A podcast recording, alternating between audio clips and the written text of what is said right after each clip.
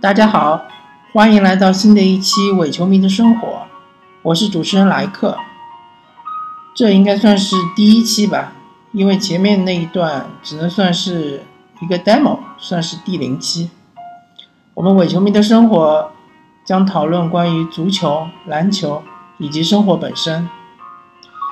今天我们将延续上一期的话题，呃，聊一聊关于整个2015至16赛季的 NBA 赛季。这样吧，我们用倒叙的方式来聊。首先，我们来聊这个总决赛。总决赛是由常规赛创造历史的73胜9负战绩的勇士队。来对阵五十二年从未获得任何职业联盟冠军的克利夫兰这个小镇上出出来的一支伟大的骑士队。总决赛我们都已经看到了，勒布朗詹姆斯虽然我是一个詹黑啊，但是勒布朗詹姆斯毫无疑问他发挥的非常的出色。他通过自己的方式，将整个骑士队带到了巅峰，并且击败了不可一世的勇士队。虽然我并不非常认同他的这种带队方式，毕竟如果勒布朗他的手感不佳的话，你很难指望他能够冲锋陷阵，能够。力挽狂澜，能够得非常多的分数。他只能够串联全队，但最终这个球能不能进，还是要看他的队友的手感。就好像第七场的上半场，整个骑士队的外线手感冰凉，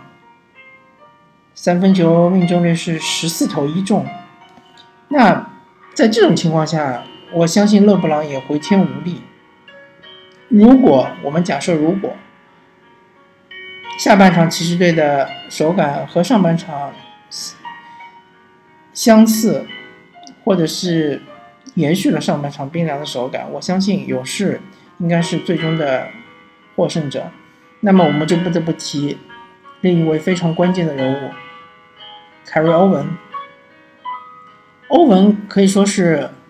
勒布朗自从进入联盟之后。最好的搭档或者是二当家之一，因为我们不能忽略韦德，他的作用其实是比欧文更大。当然，那是勒布朗在迈阿密获得的那两次总冠军。所以欧文的话，嗯，再多的溢美之词都嗯不会过分的。对于他的单打能力，对于他的信心，对于他的投射，相信看过总决赛的朋友们都已经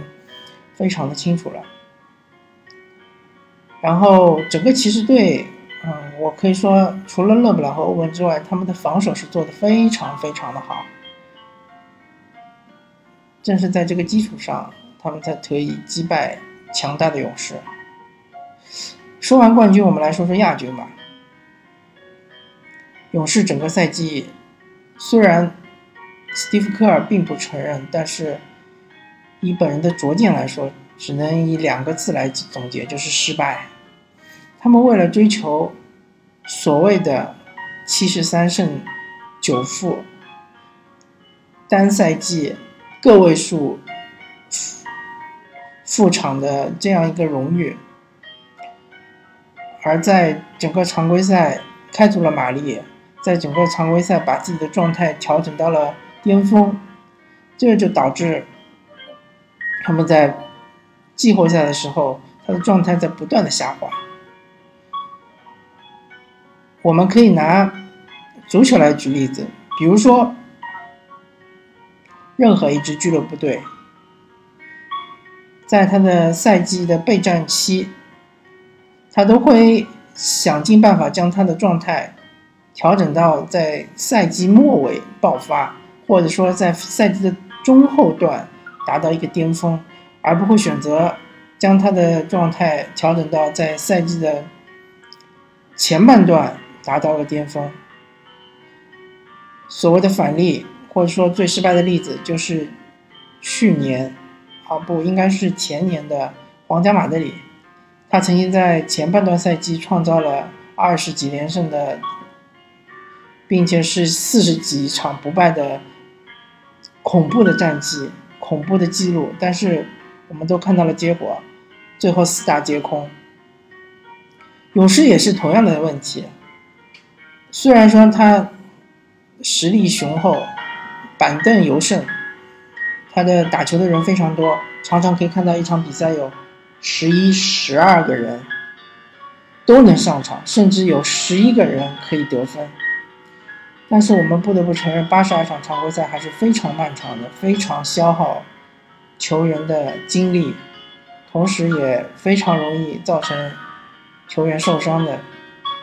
特别是特别是像勇士。他的核心斯蒂夫·库里，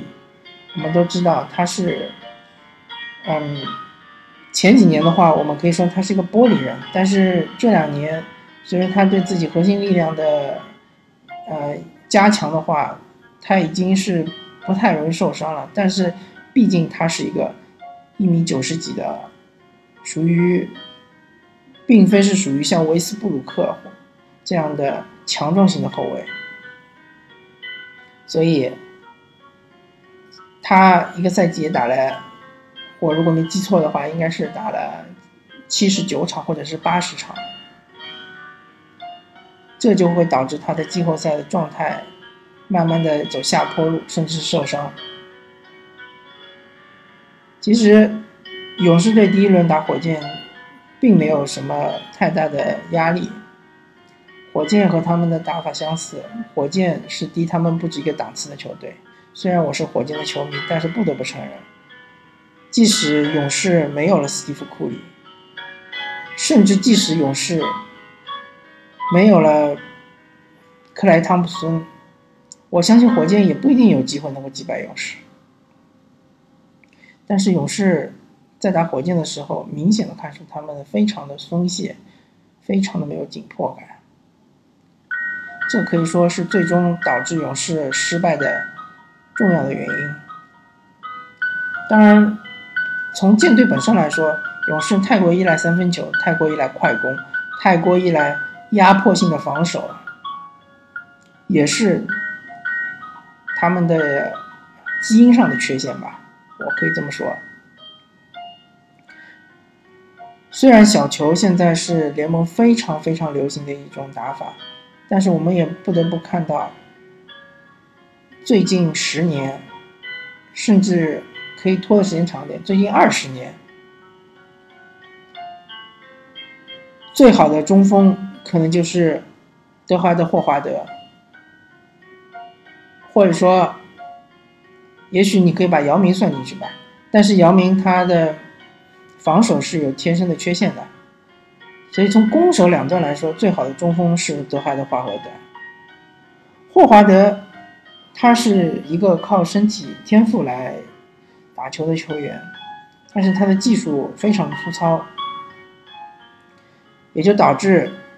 目前联盟没有任何一个中锋、任何一个大前锋可以打得动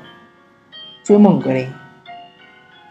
或者是类似追梦格林这样的。防守能力极强的中锋和大前锋。我们假设，如果在这个时代有人拥有如同奥尼尔或者是如同奥拉朱旺这样的统治能力，我相信勇士的这种压迫性极强的防守可能就会土崩瓦解。因此，嗯，我也不知道勇士该如何调整。反正他下个赛季肯定会需要进行一定的调整，才能保证有机会获得另外一个一一座总冠军奖杯。然后，嗯，我相信看过季后赛的球迷们还是会认同西强东弱的格局并没有改变，西部依然是非常的强大。勇士、雷霆、马刺这三支球队还是可以和本赛季的总冠军骑士进行抗衡的，至少是可以达到嗯，差不多。如果是七场七七场四胜制的这这样的比赛的话。可以达到四比三这样的水平。另外，西部还有年轻的开拓者，虽然他们现在的缺陷比较明显，就是内线，但是一旦他们进行了内线补强之后，他们的后场双枪，他们的活力，还是会对其他的球队带来很大的冲击。当然，不是说火箭就没有机会了，火箭还是很有机会的，前提是他们在。新教新主教练德安东尼的带领下，能够打出很好的化学反应。另外，他们能够为内线卡佩拉找一个很好的替补中锋，或者是他能够找一个更好的中锋来代替卡佩拉，成为一个主力中锋。这样的话，火箭其实还是很有机会的。当然，今年，嗯，整个西部的格局很难说，因为毕竟有那么多的。自由球员，比如说凯文杜兰特，比如说麦康利，比如说还有东部的阿尔霍福德，如果他们的其中任何一位转会，呃，其实 NBA 不应该说是转会，应该说是呃挪窝吧。任何的一位他来到了另外一支强大的球队、新的球队之后，都可能。改变整个西部球队的格局，然后我们再来说一下另外一支比较强大的球队是洛杉矶快船。洛杉矶快船今年确实是时运不济，其实我们并没有看到一支完整的强大的快船。他们的保罗受伤了，他们的格里芬受伤了，他们几乎嗯所有的人都曾经受伤过。更致命的是，在他们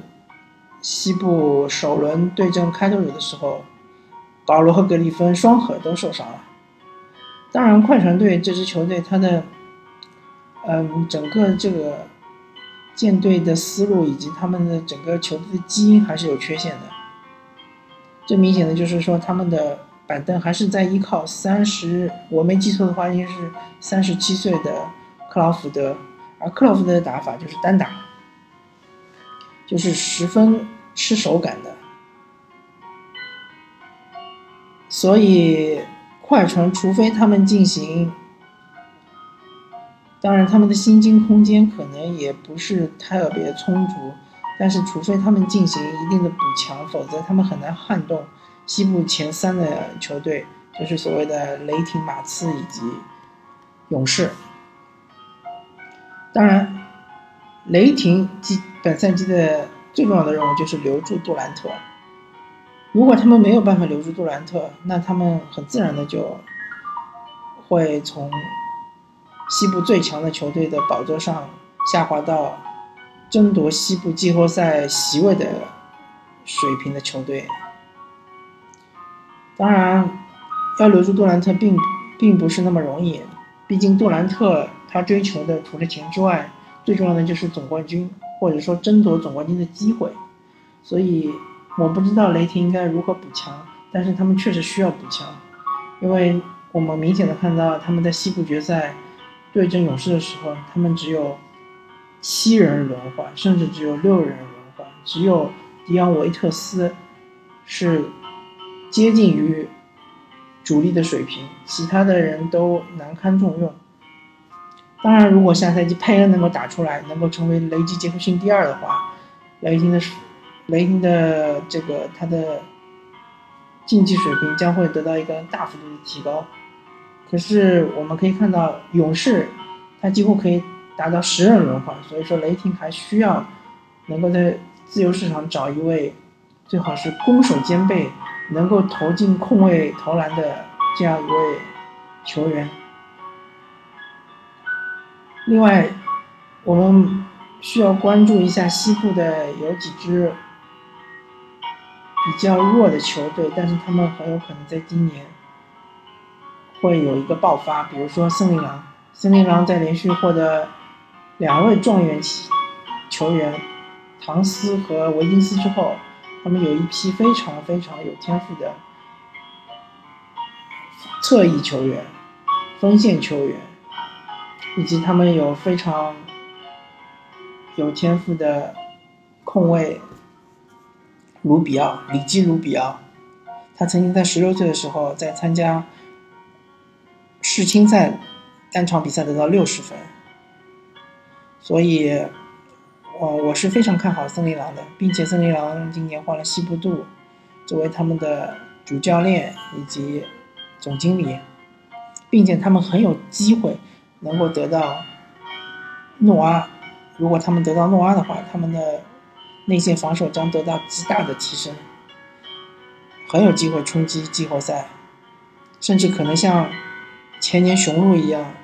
一鸣惊人。还有一支球队是国王，其实我很看好国王，因为国王他有很好的控卫朗多以及很好的中锋考辛斯。但是，这国王队他的化学反应一直都很难建立，或者说他的化学反应一直都比较差，所以国王的当务之急应该是能够有能够找到一个合适的教练，能够帮助他们嗯建立一套很好的化学反应，能够保证每个人都。非常努力的去防守，而不是只想着刷数据。这样的话，国王队还是很有机会进入季后赛。当然，今年进入季后赛的球队也有几支我不太看好，因为他们明显开始走下坡路了。比如说小牛，比如说灰熊。一旦灰熊没有办法留下。麦康利的话，我相信下个赛季我们将不会在季后赛中再看到这支强硬的、复古的、以内线为主的球队。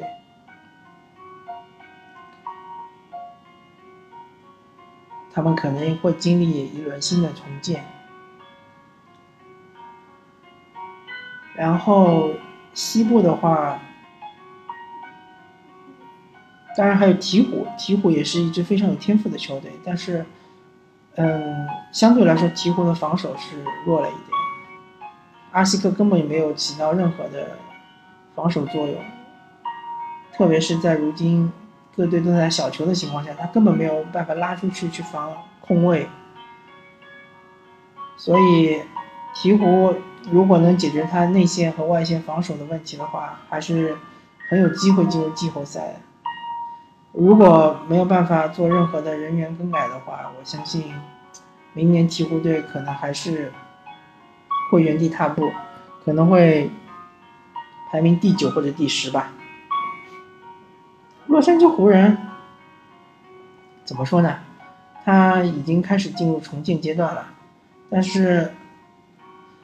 他至今还没有定下他的舰队基石，他有一批非常有天赋的球员。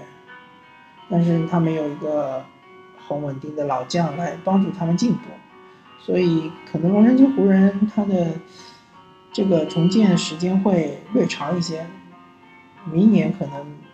还没有到他们能打入季后赛，甚至争夺季后赛席位的这个时时机吧。然后我们说说东部吧，东部还是除非发生大交易，否则的话还是骑士队会一枝独秀。我不知道，嗯，理查德·杰弗森退役了之后，骑士会如何补强？但是他确实需要补强，因为如果明年总决赛他还是遇碰到勇士或者是雷霆，或者是马刺的话，靠他现在的阵容，可能还是比较危险的。而且勒布朗又大了一岁，我相信如果以前看过勒布朗比赛的。球迷都能够清楚记得他那当时的爆发力，他当时的扣篮，他当时的防守贴防是非常非常的，呃，体现他身体天赋的。但是随着年龄的增长，他开始是利用经验来打球，但是他又没有科比那样的背身的这种中投，或者说麦迪这种干拔跳投，他没有这个能力，或者说他有这个能力，但是他他稳定性不高，所以下个赛季我们就看吧，勒布朗他会怎么调整自己。球队怎么做调整？还有没有其他的老将愿意跟随追随勒布朗来混一枚总冠军戒指吧？东部的球队我比较看好的是猛龙，因为猛龙他年轻，然后他是由控卫来作为核心来建队的，控卫和和得分后卫吧。但是德罗赞今年是自由球员，所以我们不清楚德罗赞他的选择是怎么样的。如果他留在猛龙的话，猛龙还是很有机会的，但是他必须要补强球队，他必须要得到诸如巴特勒这样的球员，是能够单防勒布朗的，因为我们最后通过东部半决赛，我们证明了卡罗尔是没有办法防勒布朗的，他只能成为 ATM 机。所以他需要得到一位防守悍将，并且他还需要最好能得到一位三分球比较靠谱的球员，因为凯瑞欧文啊不，因为呃那个因为那个德罗赞以及这个洛瑞他三分球都不是特别靠谱，当然帕特森还可以，但是他没什么机会出手三分球。所以猛龙需要补强。热火的话，感觉热火应该是开始走下坡路了，很难想象下赛季他能够打到东部决赛，甚至我觉得东部半决赛都很难，因为毕竟韦德的年纪、波什的年纪都摆在那里，德拉季奇，怎么说呢？而且罗尔顿。今年成为自由球员不一定会继续签约热火，以及还有那个乔，还有英王乔伊汉逊也不一定会续约热火，所以热火可能是要进入重建模式了吧。然后比较有希望的应该是黄蜂。如果林书豪能留下来的话，黄蜂应该是处于一个上升阶段，他们可以交易他们的埃尔杰夫森，或者索性裁掉他，然后去找寻另外一位，嗯，他们所需要的内线的能有能防到外线去的这种防守型的中锋吧，或者就像怎么说，呃，类似于呃。骑士队汤普森这样的类型的中锋，然后同时他们需要嗯进一步的加强他们的化学反应，因为我觉得黄蜂他们的进攻在常规赛阶段是没什么问题，但是进入了季后赛似乎有一些生涩，似乎嗯开始更多的依靠单打。东部的话，嗯，七六人。下赛季会是一个看点，看看他们是不是还继续摆烂，或者说他们是不是，呃，将天赋兑现，能够至少能够达到前十名的水平吧，感觉还是有希望的。不过七六人缺乏的是一个控卫，如果他们有机会能够，换到一位不错的控卫的话，相信他们进步的幅度会非常惊人。东部的老鹰，如果阿尔杰夫森走的话，相信他们应该进入重建模式。如果阿尔杰夫森留着的话，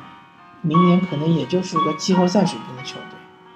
凯尔特人是非常有天赋的，非常有机会的。如果他们能够得到凯文杜兰特，相信他们明年会是总决赛或者甚至总冠军的有力争夺者。当然，嗯。密尔沃基雄鹿也是非常不错的，我们要看一下下赛季字母哥他的进步到达什么程度。如果他的控球、组织能力能够达到类似于基德或者说弱化版基德这样的水平的话，相信雄鹿会有一个质的飞跃，至少会能够进入季后赛。嗯，然后华盛顿奇才，华盛顿奇才的话，去年受到伤病的困扰，今年感觉最多最多也只能够是一个边缘季后赛球队，因为他们的核心阵容除了沃尔和比尔之外，都年龄偏大。而且都容易受伤，特别是内线，所以他们的内线相对来说比较薄弱，所以不太看好华盛顿奇才。当然，如果杜兰特加入他们，那就是另外一个故事。嗯，好吧，今天就聊到这里，主要是回顾了一下2015级六赛季整个 NBA 大多数球队的一些表现。谢谢各位，我们下次再见。